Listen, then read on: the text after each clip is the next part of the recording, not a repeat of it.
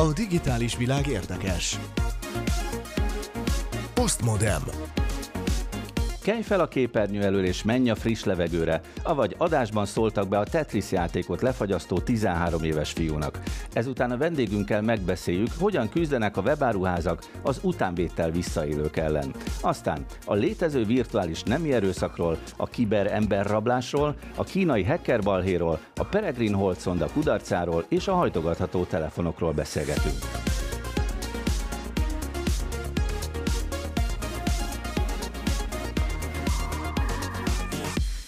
Kellemes rádiózást kívánok a szerkesztő Részbetyár Gábor nevében.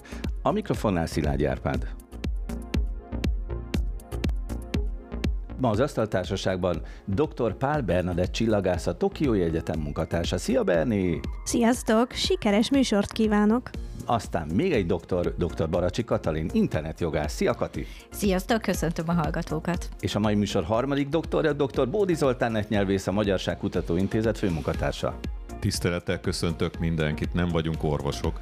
Itt van velünk Justin Viktor, az IT Business újságírója. Sziasztok, és köszöntöm a kedves hallgatókat. És Kovács Tücsi Mihály Szifíró, a Galaktika magazin tudományos rovatvezetője. Én sem vagyok doktor, egy kapáciens. A telefonvonalunkban pedig a majdani, a későbbi vendégünk Zabar István, az e-commerce Hungary alelnöke, a Lumenet Kft. alapító tulajdonosa. Önt is üdvözöljük, István. Jó estét kívánok, üdvözlöm a hallgatókat. Hát még szerintem délután van, úgyhogy nyugodtan köszönhetünk így is. Van itt nekünk mindig egy kis körképünk, illetve egy kerekasztal témánk, de előtte azért elmondom a hallgatóknak, hogy ajánljuk a műsorunk internetes felületeit. Csatornája van a műsornak a YouTube-on, podcastja a Spotify-on, és oldala a Facebookon. Mindegyik csak egyetlen kattintásnyi távolságra van, hogyha eljönnek önök a hallgatók a postmodern.hu oldalra, hogyha tetszik a műsor, akkor iratkozzanak fel, mégpedig a YouTube csatornánkra. A feliratkozás leírása is megtalálható a postmodern.hu-n. Na, múlt héten, a múlt heti műsorban, amikor játékokkal foglalkoztunk, jó részében a műsornak, előkerült a Tetrises kis csávó, akit úgy hívnak, hogy Willis Gibson, 13 éves, és azzal akasztotta ki a félvilágot, hogy kiakasztotta a Tetris játékot. Jó mondom? Így igaz. Mégpedig úgy, hogy valami különleges technikát alkalmazott a kontrolleren, mert nem csak így nyomkodta a gombot, hanem így alulról is, hát ügyesen megoldotta. Ez nem fehér embereknek való szint, szerintem ezt nyugodtan ugorjuk át, hogy De ő ezt hogy csinálta. Egyébként eh, lehet, hogy mi itt az asztatársaságban tudjuk, hogy mi az, hogy kiakasztotta a Tetriszt, de azért valahogy értelmesen nem. is mondjuk Igen, el. tehát olyan gyorsan nyomkodta a gombot, meg úgy játszott a Tetrisszel, hogy 38 percnyi játék után, vagy 48 perc, 48 perc 48... játék után kiakadt a játék. Lefagyott a játék. Igen, és gyakorlatilag ez is győzelemnek tekinthető ebben a formában. De nem az eszköze hibásodott meg? Nem. Nem, a, szoft, a szoftver az lefagyott gyakorlatilag. De Igen, miért? Mert hiba volt a szoftverben, vagy pedig olyan képességű volt a játékos, hogy az ő tempóját már nem tudta követni a program? Utóbbi, Aha. így van. De szerintem egyszerűen ez a vége a Tetrisnek. Uh-huh. Tehát bárki, aki végigjátsza, az ide jut, hogy lefany. Végigjátszotta, így van. Nem haszontalan, hogy egy kicsit felidéztük a történetet, ja, ja. mert sokaknak ez döbbenetes volt, ugyanis 13 éves a fiú, ahogy már említettem, és ha jól tudom, 11 éves korában kezdett el gyakorolni a Tetrisen. Tehát két éve volt arra, hogy erre a magas szintre eljusson. Nem is sok idő. Nem sok idő, de mégis sikerült. Lehet, hogy a kontrollerrel előtte már gyakorolt különben valami más játék. Hát azért valószínűleg biztos már gyerekkora, kisgyerekkora óta játszik ő is, mint minden más hasonlókorú gyerek. Hát szóval... milyen, milyen képességek kellenek ahhoz, hogy valaki ilyen magas szintre jusson el ezzel a játékkal, amit szerintem a világon mindenki tud, aki már látott számítógépet vagy mobil. Hát igazság szerint, hogy néztem, hogy a srác játszott szerintem két agy, Na jó, egy 14 új. Ész. Igen. De egyébként Viktorral fölmerült ez az irány a múlt heti beszélgetésben, hogy... Igen, hát én, én nekem egy kicsit a, a hírben, mintha a sorok mögött az lenne, hogy valamiféle olyan képessége lehet, mint azoknak, akik fejben szoroznak össze 19 jegyű számokat három másodperc alatt vagy, vagy látszólag megoldhatatlan, ember számára megoldhatatlan. Tehát máshogy működik egy kicsit az agyuk. Az agyuk igen. Szokták, szokták ezt összekapcsolni, vagy összefüggésbe hozni az autizmus spektrumával. Én ennek nem vagyok annyira szakértője, hogy ilyen komolyan vehető véleményt mondjak, de az biztos, hogy olyan képesség, amit a normál hétköznapi embereknek nincs. De felmerült az ötlet, hogy esetleg azért van ilyen különleges képesség a srácnak, mert a normális agyi működéstől eltér az ő működése. Viszont nem csak a mi műsorunkat érte el ez a téma, hanem például a Sky News-t is, ahol Jane Sacker műsorvezető, hát kiakadt ezen, és azt mondta, hogy szerinte egy játékrekord nem lehet életcél.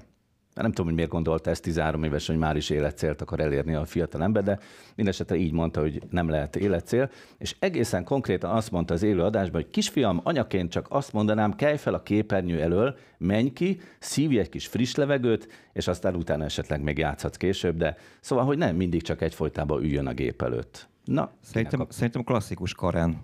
Mármint, hogyha ismerik a hallgatóink ezt a kifejezést. Ez a, a mm, hú, hogy mondjam ezt PC-n, szóval ügyesen, ügyesen. északi, északi amerikai USA-ban élő családanya, aki rendkívül előítéletes és részrehajló, és mindenféle értelemben ez kifogásolható véleménnyel rendelkezik a világról, és ezt harsányan közé is teszi. Agresszívan, harsányan. Na jó, de azért, azért egy picit álljunk meg, mert szerintem a történet mind a két felében nagyon komoly igazságok vannak.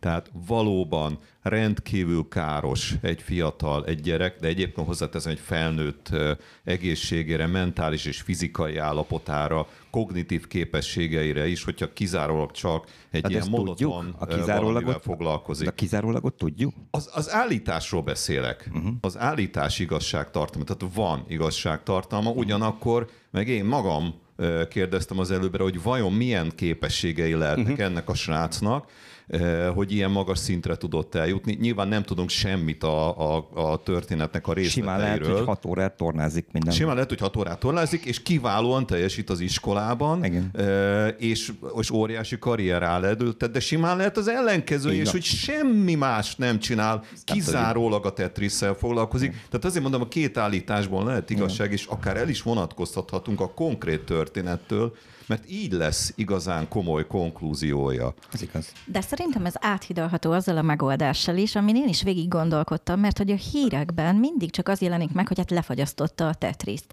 De hogy magát a srácot még például senki nem szólaltatta meg. Azzal kapcsolatban, hogy neki hogy néz ki egy napja. Lehet, hogy lefagyott volna. Hát ettől, a nő, ettől a bemondó nőtől biztos lefagyott. Azért nem vagyok Szerintem benne. itt generációk közötti különbségről beszélünk leginkább. Mondja Zabari István, igen. Miért gondolja ezt?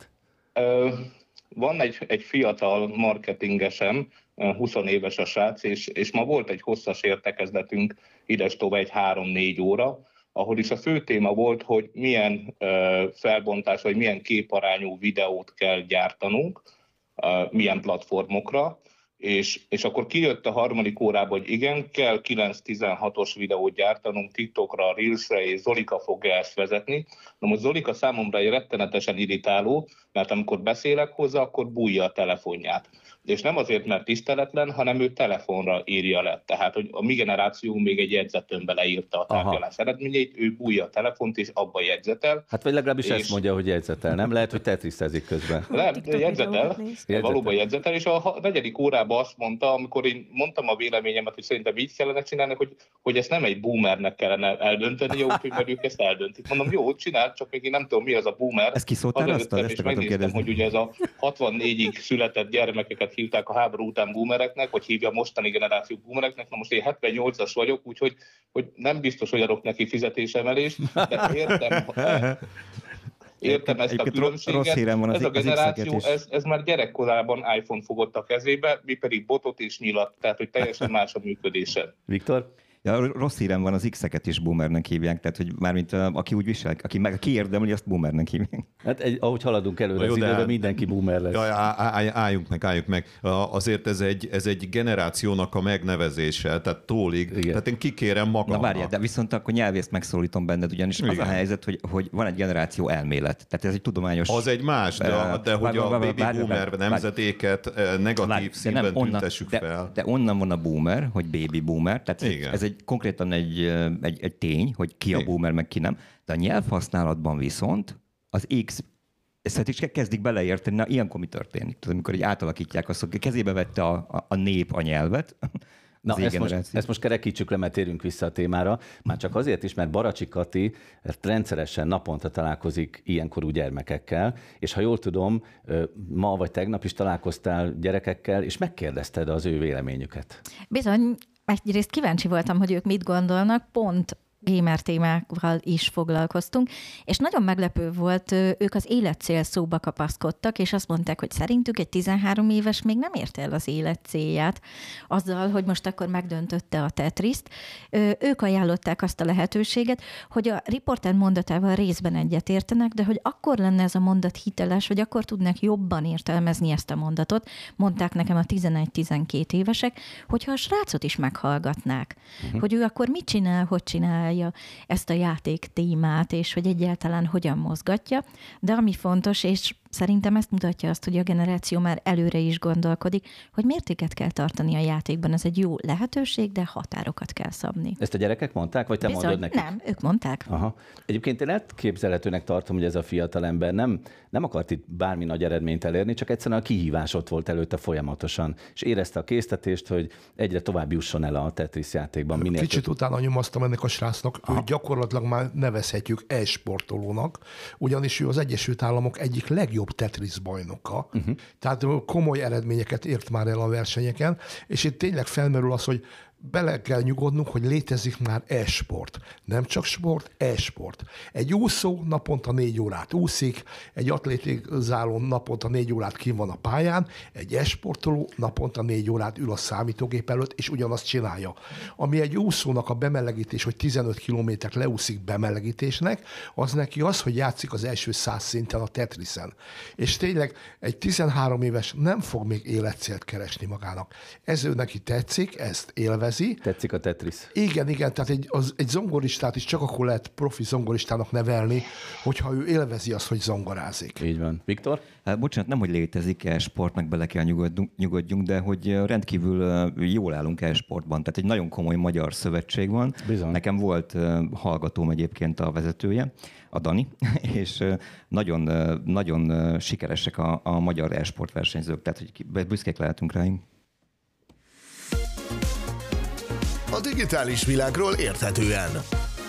Ez a Postmodem. És akkor témát váltunk, mert van itt egy nagyon érdekes fejlemény, az utánvétel visszaillőkről fogunk most beszélgetni, ugyanis sajátos kelet-európai szokásnak tűnik, Magyarországon, Csehországban, Szlovákiában és Romániában is a legnagyobb internetes rendeléseket utánvétel fizető, illetve nem fizető vásárlók aránya az Unióban. Tehát itt a legnagyobb ezekben az országokban. Utóbbiak miatt a károk elkerülésével kapcsolatos megfontolások vezették oda az e-commerce Hungary két tagozatát, hogy felkaroljon egy új szoftverfejlesztést, aminek segítségével kiszűrhetők az ilyen ügyletek. Itt van tehát velünk továbbra is Zabari István, az e-commerce Hungary alelnöke, a Lumenet Kft. alapító tulajdonosa. Úgy hívják ezt a programot, fejlesztést, hogy utánvét ellenőr. Ez hogy működik, István? Ez egy, egy nagyon egyszerű, logikus működésű termék. Tulajdonképpen ugye minden webshop rendelkezik valamilyen adattal és minden webshopnál van egy, egy szűrő, nálunk is van egy szűrő, tehát hogyha ön, mint vásárló nem veszi át a rendelését, és itt nagyon majd le kell tisztáznunk, hogy mi is ez a fogalom. A, ha ez megtörténik, akkor belekerül egy olyan csoportba, ami utána nem tud utánvétet igénybe venni. De nyilván rajtam nem segít, ebben, ez nem segíti a, a, a másik kereskedőt, illetve az, azt a tudást ezáltal én, én nem kapom meg, hogy, hogy van egy ember, aki rendszeresen csinálja ezt, és még nálam nem csinálta, nálam is meg fogja tudni csinálni. Na várjunk István nálam egy pillanatra. Nem biztos, nem hogy értjük még, hogy mi, miről is van szó, tehát mi a jelenség. Arról van szó, hogy megrendelnek mindenféle termékeket a neten, és lehet a végén a fizetésnél választani azt, hogy nem kártyával kifizet, hanem mondjuk utánvéttel, amikor a futár kihozza, azt kiválasztja, hogy utánvéttel fizet, és aztán amikor a futár megjelenik, akkor azt mondja, hogy nem fizet. Az, hogy nem veszi át, illetve hát sajnos az is előfordulhat, hogy nincs a címem, nem is létezik a cím, tehát nyilván egy címet nem ellenőrzünk, hogyha az e-mail cím ér, eh, működik, akkor, akkor ugye kiküldjük a csomagot. Itt nagyon fontos, hogy nem keverendő itt a, a fogyasztó elállási jogával. Tehát a fogyasztónak a teljes vásárlási folyamatban függetlenül attól, hogy mi fizetett, akár utánvétel is, joga van azt mondani, hogy figyelj, mégse kérem. Erre nyilván lehetőséget biztosítunk az oldalon egy gombnyomás, eh, egy, egy automata válaszsal, bármivel, hogy törölje a rendelést. A probléma azzal van, hogy semmilyen formában nem jelzi, hogy hogy ő ezt nem szeretné. Ebben mögött azért gyakran sajnos rossz indulat is van. Amikor kicsik voltunk, akkor amikor mi mélyen belenyomoztuk, megtaláltuk a versenytársaknak az IP címeit, tehát ebben van egy ilyen rossz indulat is, és ugye a, az, megjárja az utat a csomag, és ez egy nagyon drága történet. Sajnos vissza kell mennünk egy pár évet, ugye a nagy áruházaknak az első marketing eszköze az ingyen szállítás volt, és és igazándiból a fogyasztók számára értéktelenné tették az ingyenszállítást, ezt teszi ugye mostanában a kínai webáruház is, de azért azt tudni kell, hogy nem lehet megúszni ma Magyarországon, Magyarországról küldve egy egy kilós csomagot nettó 1000 forint alatt a szállítási díjat, tehát hogyha az SMS díjat hozzárakjuk és a, az utánvétfelárat, akkor az legalább 1000 forint nettó a, a webshopnak. Nyilván erre jön egy dobozköltség, ami szintén ugye az egekbe papírár, az 3-500 forint, és akkor a visszaszállítás díja az hasonló a legalább 100% egy webáruház felé. Tehát ez egy konkrét egy kár, kárt hogy jelent. készletre, tehát ez egy 3000 forintos költség. Aha. Ö, egyébként csak hadd kérdezzem a nagyon egyszerű feléről a dolgot, hogy nem lenne legegyszerűbb megoldás az, hogy megszüntetik az utánvétet? Nem, nem. Miért nem? Sajnos nem ezt. Ezt én, én már sok éve konferencián mondom, Ugye például a Magyarországon most nagyon szépen megindultak a csomagautomaták, uh-huh. de pár évvel ezelőtt még ugye a csomagautomaták ugyan voltak, csak nem volt rá igény. És ugye én azt mondtam a, a Foxpost vezetőjének is, hogy Ádám, az a baj, hogy ha, ha a, az vásárló papíron 130 ezer forint minimálbér keres, akkor nem vehet meg a bankkártyával egy iPhone-t. És és nyilvánvalóan ezért választja az utánvétet, mert a fizetése kétharmadát feketén zsebből zsebbe kapja. Tehát, hogy, hogy ma már ez tisztult Magyarországon nagyon sokat, ugyanakkor az a bizalmatlanság, ami a fogyasztóba ott van, az, az nagyon magasan ott van, és még mindig egy 60% az utánvét sajnos. Mm, én esetemben saját cégemnél szerencsére már jóval alacsonyabb, de, de még egy nagyon-nagyon számottevő, tehát konkrétan leúszhatna a rolót utánvét nélkül egy magyar webshop. Uh-huh. Tehát mindenképpen szükség van rá, pedig hogyha nem lehetne utánvétel fizetni csak úgy, hogy kifizeti kártyával vagy átutalással bárhogy, akkor megszűnne a probléma, nem lenne probléma. Ez abszolút megszűnne ez a probléma. Tehát ö, szoktuk vizsgálni, hogy van olyan, hogy bankkártyával kifizette, és, és nem veszi át, és keressük, hogy mi történt, adhok, tényleg akár ugye százezer csomagnál az is előfordul, hogy, hogy utána semmit nem kapunk vissza, vagy azt, hogy meghalt az illető, abba a 24 órában, amit kiment a csomag, tehát hogy még ez is elő tud fordulni, de, de ez egy nagyon-nagyon ritka. ritka eset. Uh-huh. Évente egy ilyen esetünk van, amikor, amikor is bankkártyás fizetéssel nem történik átvétel. Van itt a stúdióban egy internetjogász, dr. Baracsi Kati. Mit gondolsz mindenről? Én szeretném mindenképpen a fogyasztói oldalt is megvilágítani, ugyanis az utánvétes fizetés minket, fogyasztókat véd, hiszen az online vásárlásnak az a legnagyobb kockázata, hogy nem tudok bemenni a boltban, nem foghatom meg azt az adott terméket, nem nézhetem meg.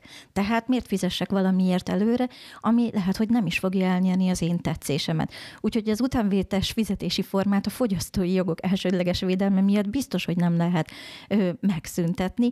Más szem szempontból pedig azt is kell nézni, hogy hát nyilvánvalóan az emberek azért még félnek attól, hogy bankkártyával fizessenek. Nem minden bank teszi lehetővé azt, hogy mondjuk egy külön virtuális számlán rendezzem az online vásárlásomat. Az utánvét ezt a fajta biztonságot adja, hogyha megérkezik a futár, megnézem, tényleg az van benne, akkor kifizetem. Aha. Csak ugye István, itt nem erről van szó, ugye, hogy visszaküldik, nem, hanem... Nem, és, és, és vitatkoznom kell Katalinnal, tehát, uh-huh. hogy hogy az, hogy bankkártyával kifizeti a fogyasztó, az semmilyen formában nem csorbíthatja semmilyen jogát. Tehát, hogy a, hogyha csaló webáruházakról beszélünk, azt, azt nem egy magyar adószámos, vagy Szlovákiában szlovák adószámos cégnél kell keresni. Sajnos egy gigantikus jelenség ez is eh, a, a kínai platformokon, hogy csaló webáruházak vannak, de nem egy, egy hazai webáruházul. Tehát, hogy, hogy ez, ez a távollévő közötti jogokat, hogy 14 nap múlva visszaküldheti a kipróbált televíziót, és azt mondja, hogy nem olyan a kép, ez, ez semmiben nem csorbítja. Egyszerűen magyar megszokás, de mondok egy nagyon érdekes példát nem nevezhetem meg azt a hárombetűs futárszolgálatot, ami Európa egyik legnagyobbja, és, és északi országban konkrétan tavalyi évtől megszüntették a bankkártyás, hogy az utánvétes fizetés lehetőségét a futárnál, tehát hogy a futárnál pénzkezelés legyen, mert irdatlan sok pénzbe került, és évente országos szinten annál a futárszolgálatnál három-öt ember vette igénybe, mert nem divat készpénzt hordani magunknál. Tehát, hogy nyilván a készpénzmentesség felé megyünk, de, de semmilyen formában nem csorbítja a jogot az utánvét hiánya. És ugye visszatérve arra, hogy hogyan is működik ez a rendszer, az ugye az történik, hogy én beadom a pozitív információt is egy vásárlóról, hogy, hogy Katalin átvette a rendelésemet, kapott egy pozitív jelet, én, én ezt az információt nem látom ebbe a formába tovább. Amikor nálam a vásárlási folyamatban megjelenik egy vásárló, az adatai alapján küldök egy lekérdezést a rendszer felé, és vissza fog küldeni nekem egy jelet, hogy hogyha ezt le akarom fordítani, hogy 20 rendelést ismerünk fel ezzel az adattal, és ebből 19-et nem vett át, értelemszerűen az ember nem szeretne akkor utánvételt biztosítani, de ettől a fogyasztó megvásárolhatja bankkártyával, erőeutalással, minden joga megvan, csak, csak egy kicsit nézve a kereskedő oldaláról, úgy valljuk, hogy, hogy ez gyakorlatilag azért a cégem védelméhez egy alapjog, tehát hogyha az ön cége ad nekem hitelt, be árut, elhozom az árut, aztán nem fizetem ki, holnap visszamegyek, hogy adjon megint árut, nem kötelezhető arra, hogy, hogy adjon újra árut, hiszen nem fizettem ki. Tehát ez az utánvétet egy kicsit úgy nézzük, hogy ez egy megelőlegezett bizalom, hogy tudjuk, hogy át fogja venni, és elfogadjuk azt, hogy majd akkor fizet.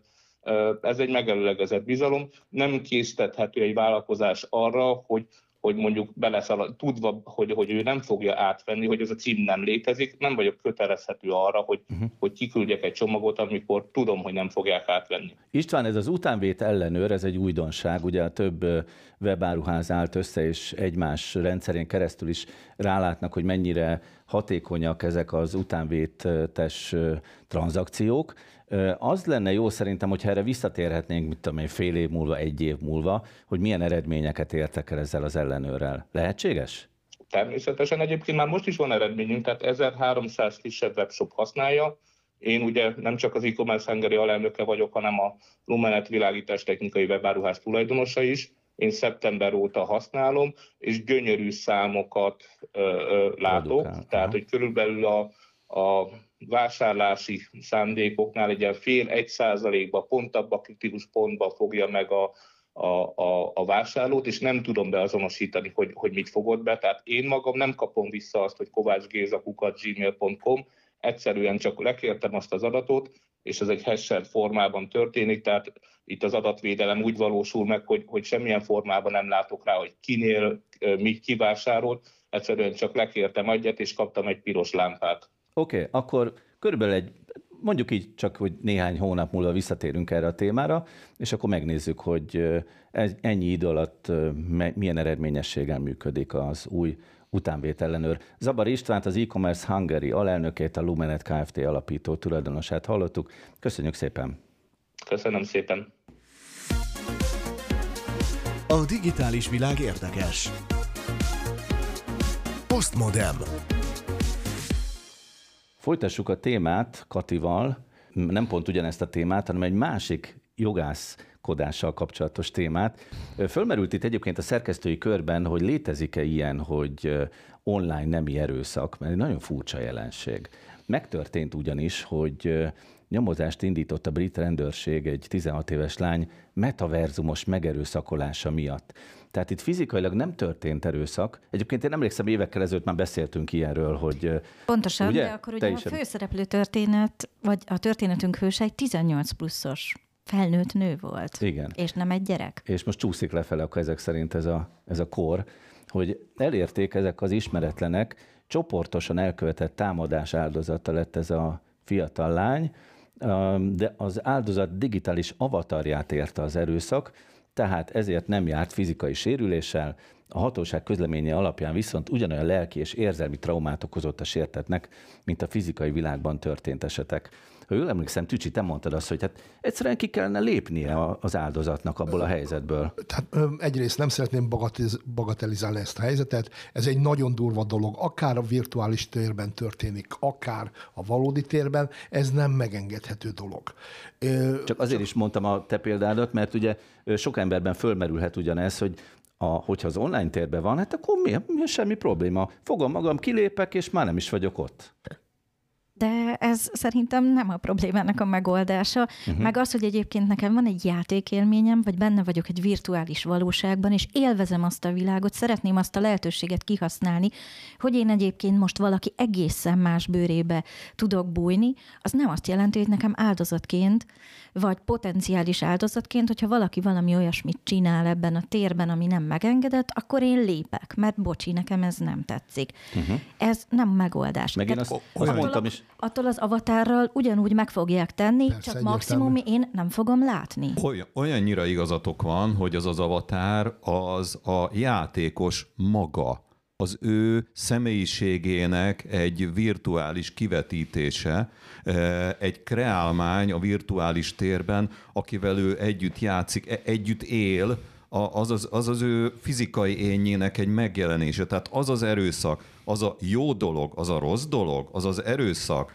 az az abuzálás, mind, ami, ami őt éri a virtuális térben, az vele történik, és itt azért nagyon lényeges az a dolog, hogy ez most 18 év alatti eh, az illető, tehát még fiatalabb, hogy valószínűleg nincsenek kialakulva neki azok a stresszkezelési uh-huh. és erőszakkezelési eh, technikái, ami egy felnőtt embertől elvárható, de egyébként nekünk is ez nagyon nehezen Hogyne. megy. Én is erre akartam egyébként kiukadni, hogy sokat kell még tanulnia egy 16 évesnek. Igen. Tehát nem biztos, hogy tisztában van azzal a helyzettel, amikor ott körülveszik azok a fiatal emberek, hogy ott most éppen egy erőszakos helyzet alakul ki. Jó, de most komolyan azért ugye ezt nem gondoljuk, hogy, hogy, a, hogy a tanulásnak az lesz a része, hogy akár az online térben, akár az offline térben valamilyen rossz élményt szerzek, és akkor ennek alapján majd legközelebb óvatosabb leszek és körültekintőbb.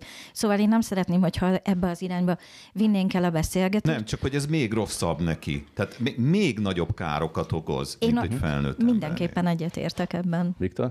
Hát én azt gondolom, hogy talán Zoli említette az előbb, hogy, hogy ez traumatizálhat egy ilyen élmény egy virtuális sisakban. A, nem csak, hogy a, ez a kivetülés, ezt nem úgy kell értenünk, hogy, hogy de hát, hogy ő arra gondol, hogy a kivet, nem ezt így éli meg. Tehát ez nem egy, nem egy tudatos megélés, hanem ez egy ösztönszintű megélés, és traumatikus élmények szerezhetők ösztönszintű megélésben, valami hang túlhangos, valami olyasmi történik, amit nem akarok, lehet eszébe se jut, ha nagyon átszellemül, vagy hogyha nagyon így idézőjelbe elszáll ebbe a játékba, hogy ő neki van egy kikapcsoló gombja, lehet, hogy főleg ha minél fiatalabb, annál kevesebb ugye az autonóm eszköze erre, hiszen hát ettől van fiatalkorú, gyerekkorú, stb. kiskorú. Ezek, ezeknek ez a lényege, hogy ő még nem alkalmas arra, hogy olyan döntéseket hozzon, amik megóvják őt, ettől vannak gondviselői. Hát sőt, olyan esetekről is hallottunk, amikor kialakít egy olyan viszonyt a, az erőszaktevő az áldozattal, hogy én már bizony birtokában vagyok néhány adattal, úgyhogy ha te most kilépsz innen, akkor ki fogom tenni a nyilvánosság elé. meg konkrét ne, lép, BTK, az már BTK. úgyhogy ne lépjél ki. És akkor nem mer kilépni. Na, ilyenkor mi van? Hát így van, ez a tipikus grooming alapesete, amikor az elkövető elnyeri az áldozatának, a leendő áldozatának a bizalmát, és először elkezdenek teljesen olyan témákról beszélgetni, ami mindenkit érdekel, és amikor megvan a bizalom, akkor jöhetnek a kényes, akár szexuális jellegű kérések és kérdések is. De hogy mit kell felismerni? Hát a red flageket egy ilyen beszélgetésben. Uh-huh. Hogyha akár a metaverzumban vagyok, akár egy A red játékban. flag az most micsoda? Vörös zászló ugye a szó szerinti jelentése, és ez azt jelenti, amikor valaki belehatol a személyes terembe. És hogy a Tehát egy szia, figyelmeztetés, Egy ugye? figyelmeztetés, és Figyelmeztető mondjuk a- jel. mondjuk a szia, szia után azonnal azt kérdezi, na és mikor találkozunk? Te melyik suliba jársz? Aha. Egyedül vagy otthon? Küldesz képet? Aha. Igen. Aha. És ezek azért valljuk be őszintén, ha ott ülünk a képernyő előtt, ezek még akkor is komolyan félelmet kelthetnek, akár egy felnőtt emberben is. Berni? Engem egyébként egy kicsikét arra emlékeztet talán az, ahogyan nehéz beszélgetni a témáról, mint amilyen könnyedén komolyan veszünk egy törött lábat, és amilyen nehéz komolyan venni valamilyen mentális betegséget. Tehát ahogyan Ez pontosan így van. arra nem mondja azt senki, hogy jaj, hát el van törve a lábad, hát pihenjt ki. De, de hogyha valaki mondjuk depressziós, akkor arra Igen. előfordulhat, hogy mondják azt, hogy Igen, jó, hát csak hogy- ne érezd magad rosszul. Igen, meg hogy jó dolgában már nem tudja, hogy mit Mhm. csináljon. Igen. Bizony, bizony. Bár én már hallottam Nagyon ilyet, poli- egyetértek ezzel. ilyet, ilyet politikustól, hogy eh, iskolai lövöldözés után azt mondta, hogy get over it, hogy tedd, tedd magad túl rajta. De hogy ezt nem lehet, és hogy azt is érzékelnünk kell, hogy ez az új világ egy csomó olyan új helyzetet hoz, amire most még nincsenek megfelelő válaszaink, de hogy beszélni kell róla, és hogy komolyan kell venni. Ezért is beszélünk mi is róla. Mi itt beszélünk a műsorban, de máshol is kellene? Tehát iskolában például? Én azt gondolom, hogy igen, mert a gyerekek olvassák, találkoznak ilyen helyzetekkel, a különböző chatcsatornákon ez előkerül, van véleményük, hallgassuk meg, mert lehet, hogy náluk van a megoldás is. Maradjunk még a témakörnél, de folytatjuk egy másik témával. A digitális világról érthetően. Ez a Postmodem. Mi az a kiber emberrablás? Elég furcsán hangzik, és nem is tudjuk így elsőre elképzelni. A helyi hatóságok a Utah állambeli Brigham City melletti hegyekben egy átfagyott, didergő és rémült fiatal fiúra bukkantak, aki egy sátorban húzta meg magát. A hatóságok szerint a fiú a kiber emberrablók utasítását követve ment fel a hegyekbe, hogy elszeparálja magát a világtól. De hogy történt mindez, Tücsi? Hát, hogyha azt vesszük, hogy létezik tökéletes rablás, akkor azt hiszem eljutottunk arra a szintre, hogy megszületett a tökéletes emberrablás, ahol még csak nem kellett elkövetni a bűncselekményt, és még csak el se kellett rabolni. Mármint fizikailag. Fizikailag, mert az áldozat önként elrabolta magát. Ez így nagyon furcsa hangzik. A történet úgy néz ki, hogy az év elején megkerestek egy amerikai iskolát Kínából, hogy a Amerikában tanuló cseredalák fiúk, fiúkat elrabolták. Cse- cserediák. Cserediák fiút elrabolták, mert hogy jelentkeztek a váltságdíjért náluk. Az iskola mondta, hogy tényleg nincs itt napok óta a gyerek, szülőknél is keresték, nincsen, és elkezdtek nyomozni utána. A szülők úgy tudták, most a, a cserediáknál azok a szülők, akinél lakott, azok úgy tudták, hogy elment kirándulni. Ezek után nagy apparátus bevetve elkezdték a természetben keresni, és megtalálták január 1-én egy fűtetlen sátorban, némi élelem, egy hálózsák társaságában, és több mobiltelefon társaságában, és a, ez egy 17 éves fiú volt, és szemlátomást megkönnyebbült attól, hogy őt megtalálták a rendőrök. A történet úgy nézett ki, hogy a srácot elkezdték zsarolni, azzal, hogyha te most nem követed az utasításainkat, akkor Kínában bántani fogjuk a szüleidet. Ezért ő követte az utasításokat, amik az voltak, hogy most menjek kirándulni, ne vedd föl a mobiltelefonodat, uh-huh. valahol kapsz három-négy mobiltelefont, amivel csak velünk tartod a kapcsolatot, kamerával ellenőrzünk téged, ami a telefonban van, mindig bekapcsolva, Fú. mindig hogy. Mint egy És- krimi, úgy hangzik. Igen, és azt kell csinálnod, amit mondunk. A srác félti a rokonait, hálózsák, sátor bement az el, nem lehetett elérni. Meg tudod, mi nem csak a krimi jut eszembe, hanem az unokázós csalás, csak egy másik fajta módon hálózzák be. De és... hogy gondol, ugyanez van tényleg, hogy azon, hogy er, ha valaki jön egy fizikai emberrablás, elrabolják és közlik, hogy jelen, hogy nálad van, valahogy bizonyítani kell. Itt most csak annyi volt a bizonyosság, hogy nem sikerült kapcsolatba lépni a gyerekkel. Ami azzal volt probléma, hogy ugyebár most már bármelyik pillanatban bárki elérhető. Tehát, hogyha egy anyuka, hogyha egy órát nem tud kapcsolatba lépni a gyerekkel, már olyan pánikban van, mint rég, 20 évvel ezelőtt, hogy a három napig nem látja. És ha nem jelentkezik a gyerek, nem lehet elérni, ak- akkor ez már egy bizonyos fokú elhihető indok arra, hogy elrabolták. Ráadásul ez most fokozódik ez a kérdés, ugye bár belép a mesterséges intelligencia, ugye bár a hangot utánzó. Ha most annyira alaposak ezek az emberrablók, hogy elbeszélgetnek akármilyen körülmények között a gyerekkel bárhol, és sikerül lemásolni a hangját, ezek után már nem jelent az problémát, hogy egy ö, mű telefonhívással a gyerek hívja föl a szüleit, hogy anya, engem elraboltatok, teljesítsétek az utasításait. Vagy pont fordítva, hogy az anyukája hangját hamisítják, és a gyereknek bejátszák és a telefonon. bárkit, igen. Tehát itt is, itt is az volt, Mint a hogy... Terminátor 2-ben egyébként. Igen, igen. Hát gyakorlatilag ugyanez a szint, és itt is az volt az érdekes, hogy amikor a e- kvázi emberrablók felhívták a szülőket, a háttérben ilyen kiabálás meg sikoltás volt, Ú. ami amúgy is egy ilyen Hát Lelki. félelem kell. Igen, igen. És kikapcsolja a józan eszemet, hogy hát de akkor ez tényleg megtörténik. Igen, tehát úristen, az én, én gyerekem jajongott a háttérben, persze, és átutalták a pénzt, és megtörtént a dolog, de ez az első ilyen eset, ami nyilvánosságra került, de úgy néz ki, hogy ez nem az első, amelyik valóban megtörtént, csak ez jutott az először a rendőrség tudomására, és ők rögtön rájöttek, hogy ez egy teljesen újfajta emberrablás, ez a kiberemberrablás, és tényleg pont az a dolognak a lényege, hogy az adatok manip... gyakorlatilag ez is az adatok manipulálása. Nem tudom elérni a gyerekemet, nincsenek róla adataim, hogy mik vannak manipulálom a gyereket a félelmével, hogy mit csinálok a szüleivel, és mivel a kettő között 9000 kilométer távolságban van, még a normál szülői gyerek közötti emberi kapcsolatot se lehet felépíteni, ami támogató jellegű lehetne. Tehát egy teljesen újfajta dimenziója lépett föl, amit egyelőre még kétséges, hogy hogy lehet egyáltalán kivédeni. Engem csak az érdekel, hogy a legelején mi történt és mi nem történt meg. Tehát miért nem vette fel a kapcsolatot a szüleivel a gyermek, a megfenyegetett gyermek? Ez egy jó kérdés, tehát nem, nem tudni, hogy voltak-e még előzetes lépcsőfokok el, hogy, hogy valamivel megzsarolták Kati válaszolt erre, grooming. Ilyenkor grooming történik. Netflixen van egy sorozat erről, Magyarázzuk, magyarázzuk meg a hallgatóknak, hát ez, a, mit jelent? ez a bizalomba férkőző elcsábítás. És mm-hmm. képzeld Behálózás. Behálózás. Tehát Te... jobb, jobban hit nekik, mint ahogy hát gondol... a saját szüleinek. Gondolj bele egy tini. Fructus separatus, tehát leválik a ja, szüleiről. Ja. Éppen, éppen a, a, anya meg apa már nem annyira jó fejek. És Igen, de egy... éppen az miattuk való aggodalom miatt Igen. teljesítette a, Igen. a Igen. kéréseket. Hát mert aztán feny- viszont szeretni, szereti még őket, tehát visszaélni ezzel lehet az érzelmeivel. Kati, az előbbi téma végén abban maradtunk, hogy az oktatást fejleszteni kell majd új eszközökkel, meg tudásokkal. Egy ilyen eset azért felvillantja, hogy itt jóval nagyobb lehet a probléma, mert mesterséges intelligenciát majd föl kell ismerni, hogy itt sokkal komolyabb hamisítás is történhet, és nem olyan egyszerű fölismerni a, a problémát. Mi gondolsz te erről, hogy utol lehet érni ezeket a helyzeteket?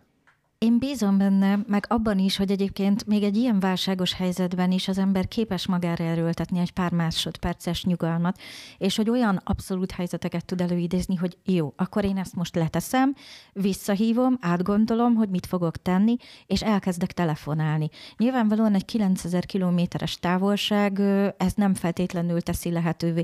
És én anélkül, hogy itt kiemelnék mondjuk célcsoportokat és potenciális áldozatokat, de a távol-keleti és a közel-keleti régióban ez egy abszolút bevett szokás, hogyha a családtagjai nem egy kontinensen tartózkodnak, akkor egy ilyen fenyegetés és zsarolás alapjai. Most viszont már a technológia is lehetővé teszi, hogy még inkább kiszolgáltatottak legyünk. És hogy ennek kéne valahogy az elejét venni. A digitális világ érdekes. Postmodem. Egy nagyon kicsit bonyolultabb lesz a következő történet, de azért itt is a hekkelés meg az adatok megszerzése a, a lényeg. Egy kínai technológiai vállalatnak ugyanis sikerült feltörni az Apple AirDrop vezeték nélküli fájlmegosztó funkcióinak titkosítását, hogy azonosítani tudják a népszerű funkció felhasználóit. A vezeték nélküli fájlmegosztó funkciót, amelyet az Apple eszközök felhasználói tudnak egymás között, rövid távolságon belül használni. Állítólag tüntetők is használták a kínai kormányt bíráló névtelen üzenetek fejleszt terjesztésére 2022 utolsó hónapjaiban. Akkor Xi Jinping kínai elnök elleni tüntetésen használt ö, szlogeneket, szórólapokat és képeket terjesztettek a szolgáltatás segítségével. Viktor, itt most egy hekkelésről van szó, vagy valami sokkal bonyolultabb történetről? Egyfajta markernek, egy figyelem fel, felkiáltójelnek hoztam ezt a ezt a történetet, és Gyakorlatilag az a helyzet, hogy én nem szeretem ezt a technológiát, én nem szeretem azt, hogy bárki bárkinek a zsebébe dughat egy, egy Samsung Smart taget, vagy egy, vagy egy Apple Air taget, és akkor innentől kezdve követheti, hogy az, az illető hol tart, meg hova megy, meg mit csinál. Szerintem ez, ez nem megfelelő kommunikációs csatornákat erősít, hogy nagyon finoman fogalmazzam meg a dolgot, tehát nem így kéne intézni ezeket az ügyeinket. Jó, de hát a mi mobiltelefonjainkon is van ilyen, ilyen mozgáskövetés. Igen, Jó, de, de várjatok, hát ez az airdrop, ez azt jelenti, hogy két telefont egymás mellé tesz, és átküldjük egymásnak a fotót. Nem, nem, nem, az AirTag.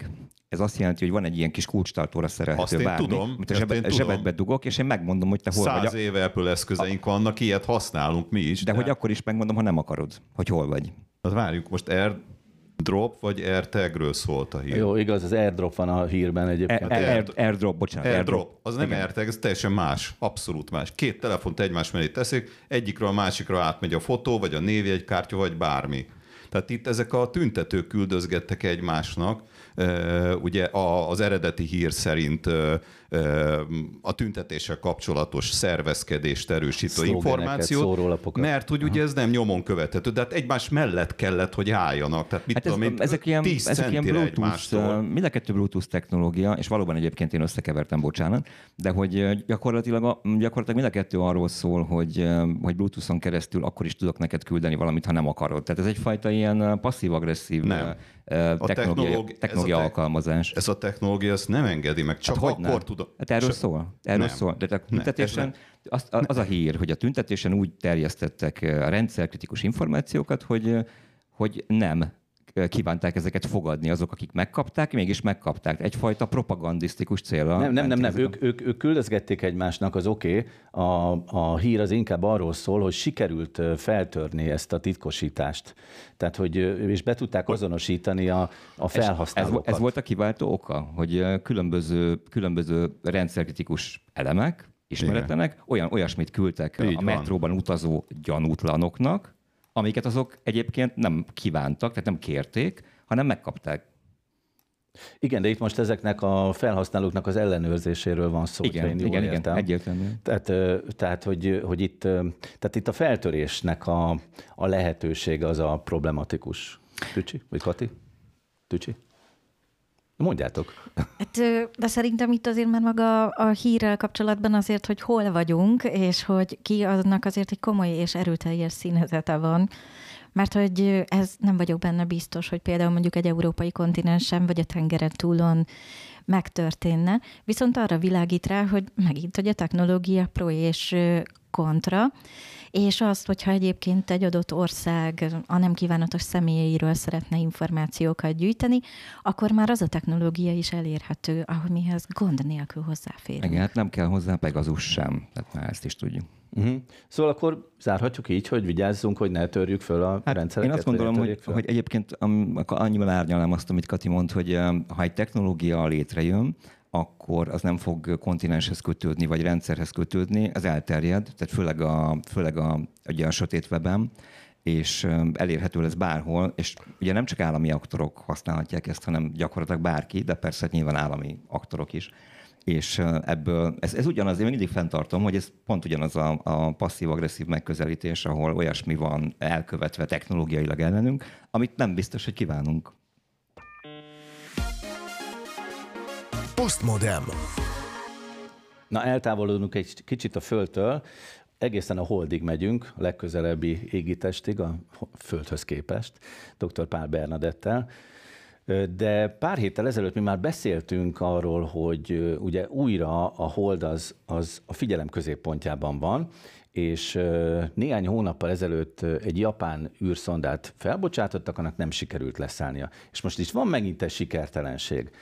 Kezdjük már onnan Berni, hogy hogy van ez? Most valami átokül a hold kutatáson, hogy nem sikerül leszállni a holdra? Én, bocsánat, én, mint a hold lakók földi nagy, titkos földi megfigyelője, nagykövete, mindent elkövetünk, hogy ne, les, ne lehessen lebuktatni minket, hogy mi ott élünk. Aha. Igen, egyébként ez a hivatalos magyarázat, csak ezt ugye nem mondhatja el a NASA. Na de, tehát tegyük tisztába. Um, valóban az utóbbi időben egyre több idézőjelbe, én idézőjelbe tenném a sikertelent, mert az, hogy most, a, amiről konkrétan beszélünk, ez a Peregrine holdszonda, ami most még egyelőre működik, a legutolsó um, hír megosztások szerint még körülbelül 48 órája van vissza. Az volt a cél, hogy leszállnak a holdnak egy területén, és ott e, ilyen szilíciumban gazdag régi lávamezőket fognak vizsgálni, viszont Um, hát sajnos nem működött jól valószínűleg egy szelep, ezért elszivárgott az üzemanyaga. Nem fog tudni leszállni a holdra. Viszont a kilépés, az űrbelépés sikerült, illetve sikerült áram alá helyezni nagyon sok olyan hasznos terhet, ami rajta volt ezen az űrszondán, amit így be tudtak bizonyítani, hogy valóban működik az űrben.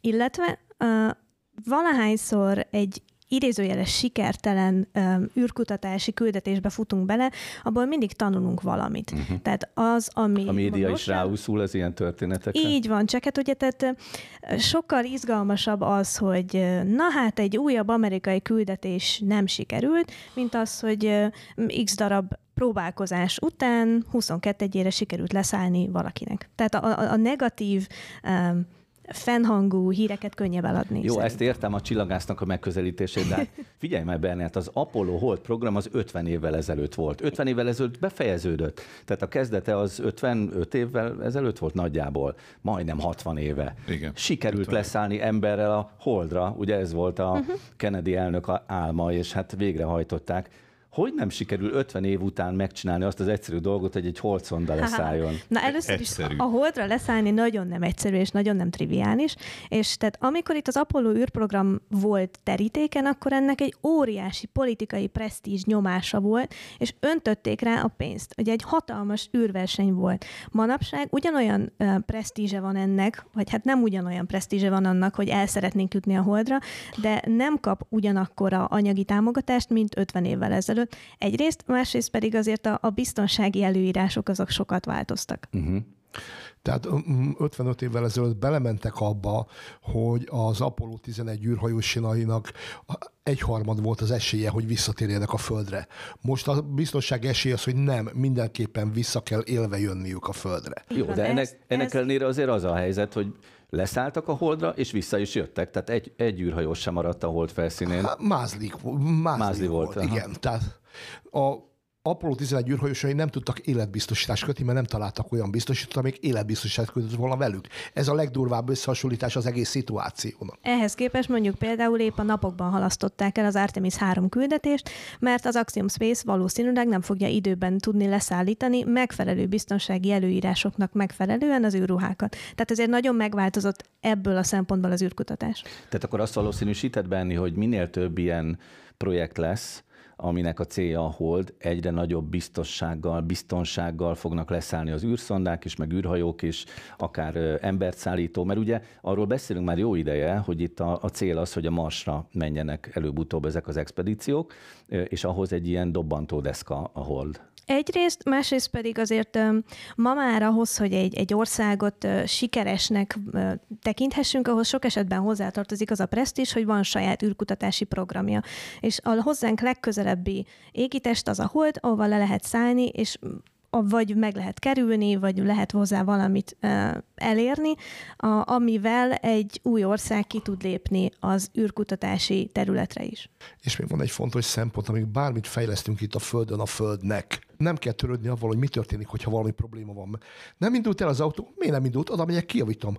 De ha föllövök egy szondát, nem nyílik ki egy szelep, ja, hát akkor elvesztem azt a szondát. Tehát mindent itt a Földön kell tesztelni, nagyon új jelenségnek kell ahhoz jelentkeznie, hogy oda derüljön ki. Ez is egy ilyen eset volt. És hiába egyre jobb a technológia, hiába egyre okosabb a tudósok, azért még lesznek olyan műholdak, amelyek, hogy legy, mondja, a mai műsorban még nem volt rossz vicc, hogy odaér a holdszonda a holdhoz, és egy hegyoldalon fog leperegrin, mert becsapódik a felszínbe. Benni, mikor jön a következő hold próbálkozás?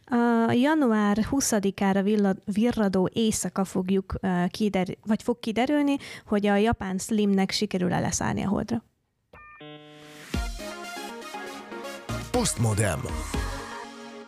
Na, akkor elárulok valamit a műsorunkról. Évek óta foglalkozunk mindenféle kütyükkel, és a mi műsorunk szerkesztője Betyár azt mondta, hogy a, most először fog megtörténni, hogy az infószótár rovatunk és a kütyű híradó egybe olvad, mert Bódi Zoltán a netnyelvészünk egy kütyűvel foglalkozik. De hát kedves Betyárot Tarnamérán üzenem neked, hogy Bódi Zoltán már sok év óta foglalkozik a kütyükkel, és volt már ilyen infószótár, amiben újdonságot, kütyű újdonságot mutatott be. Igaz, Zoli? Hajaj, hajaj. De rögtön kezdjük akkor a, nem az újdonság részével, hanem a nagyon régi részével. Volt valamelyikünknek itt közülünk összehajtható, összecsukható mobilja? Volt, volt. Ugye a, a buta telefonkorszakban, amikor a telefonoknak a kijelzőért rá lehetett csukni a billentyűzetre. Egy időszakban szinte csak olyan volt. Meg volt ilyen össze, összetolható. Igen, olyan. szétnyitható, vagy szétcsúsztatható. Ugye a Matrixból nagyon, nagyon híressé vált. Banán telefonnak is hívták ezt.